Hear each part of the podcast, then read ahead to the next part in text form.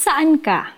Have you ever experienced making a big mistake na sa sobrang kahihiyan, gusto mong makalimutan ng lahat ng taong nakakaalam yung ginawa mo?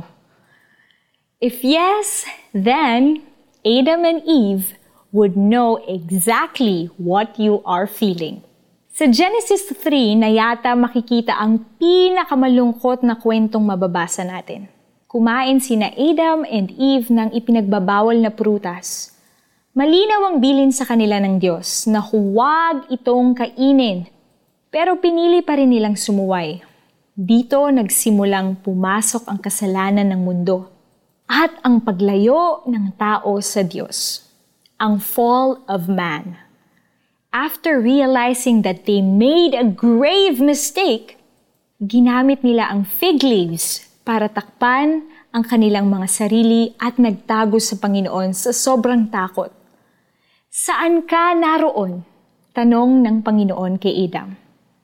Nagtatago ka rin ba ngayon sa Panginoon katulad ng ginawa noon ni na Adam and Eve?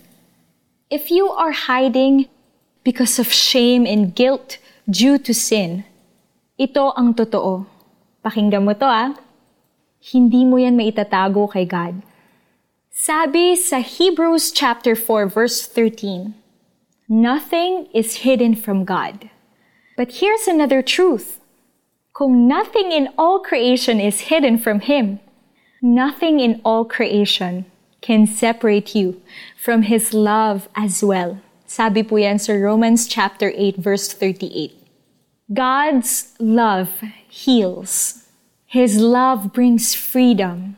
His love brings redemption. Kaya huwag ka nang magtago sa fig leaves mo. Mas kailangan mo ang pagmamahal ng Diyos. He is asking you now, nasaan ka? Lalapit ka na ba? Let's pray. Father God, today, we come before your throne. Lord, lahat kami nakatago sa mga fig leaves namin, Panginoon. And we are so afraid and so shameful of what we have done. Lord, nanghihingi po kami ng tawad sa aming mga ginawa. Lord, bigyan niyo po kami, Panginoon, ng pagkakataon. Lord, through your Son, Jesus Christ, to live a life that is that is pleasing to you, Panginoon. Father, as we continue to live this life, Lord, may we continue, Panginoon, to adore your holy name, to adore your truth, that you love us, that you gave your Son Jesus Christ for us to experience freedom, for us to experience your love and your eternal life, Panginoon. Lord, maraming maraming salamat po sa blessing na ito, Panginoon.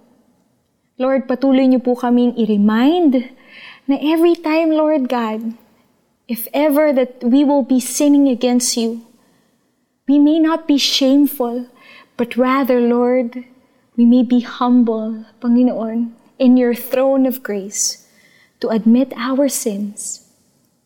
And you are faithful, Panginoon. You said that into your word that you are faithful to renew us and change us. Salamat po, Panginoon. This is our prayer in the mighty name of Jesus. And we say, Amen. After confessing your sins to the Lord and believing in Jesus as your Savior, find someone that you trust, a follower of Jesus, and share your story. Ask that person to journey with you as you live for God and grow in your knowledge of Him. Ngunit, tinawag niya ang lalaki at tinanong, Saan ka naroon? Genesis chapter 3 verse 9. This is Shinali reminding you that the true freedom and salvation is only in Jesus Christ alone.